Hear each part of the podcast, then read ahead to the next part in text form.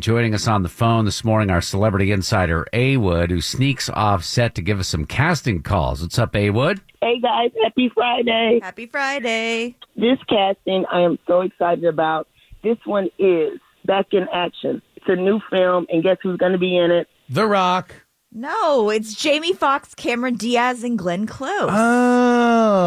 Oh. Yes, this is so good. And even though it's called Back in Action, it's not about Cameron's career. This is Ah. an action thriller that's going to be on Netflix. But here's what they're looking for. This is what I love 18 and older to play high schoolers.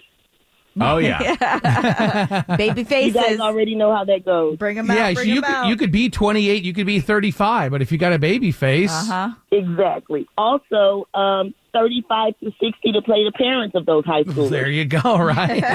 the math works. And uh, did I just hear, Kara, that Jamie Foxx was hospitalized? Yeah, he had some kind of medical emergency. His daughter Corinne uh, sent out a tweet last night thanking everybody for their well wishes and privacy, but he's on the mend and doing better. Don't know what happened. Don't know who- if he's in a hospital here in Atlanta or somewhere else, but I know they've been filming around town since like last month. So, plot twist are they looking for a Jamie Foxx stand in? right. Please, no. I need him to be back on set ASAP.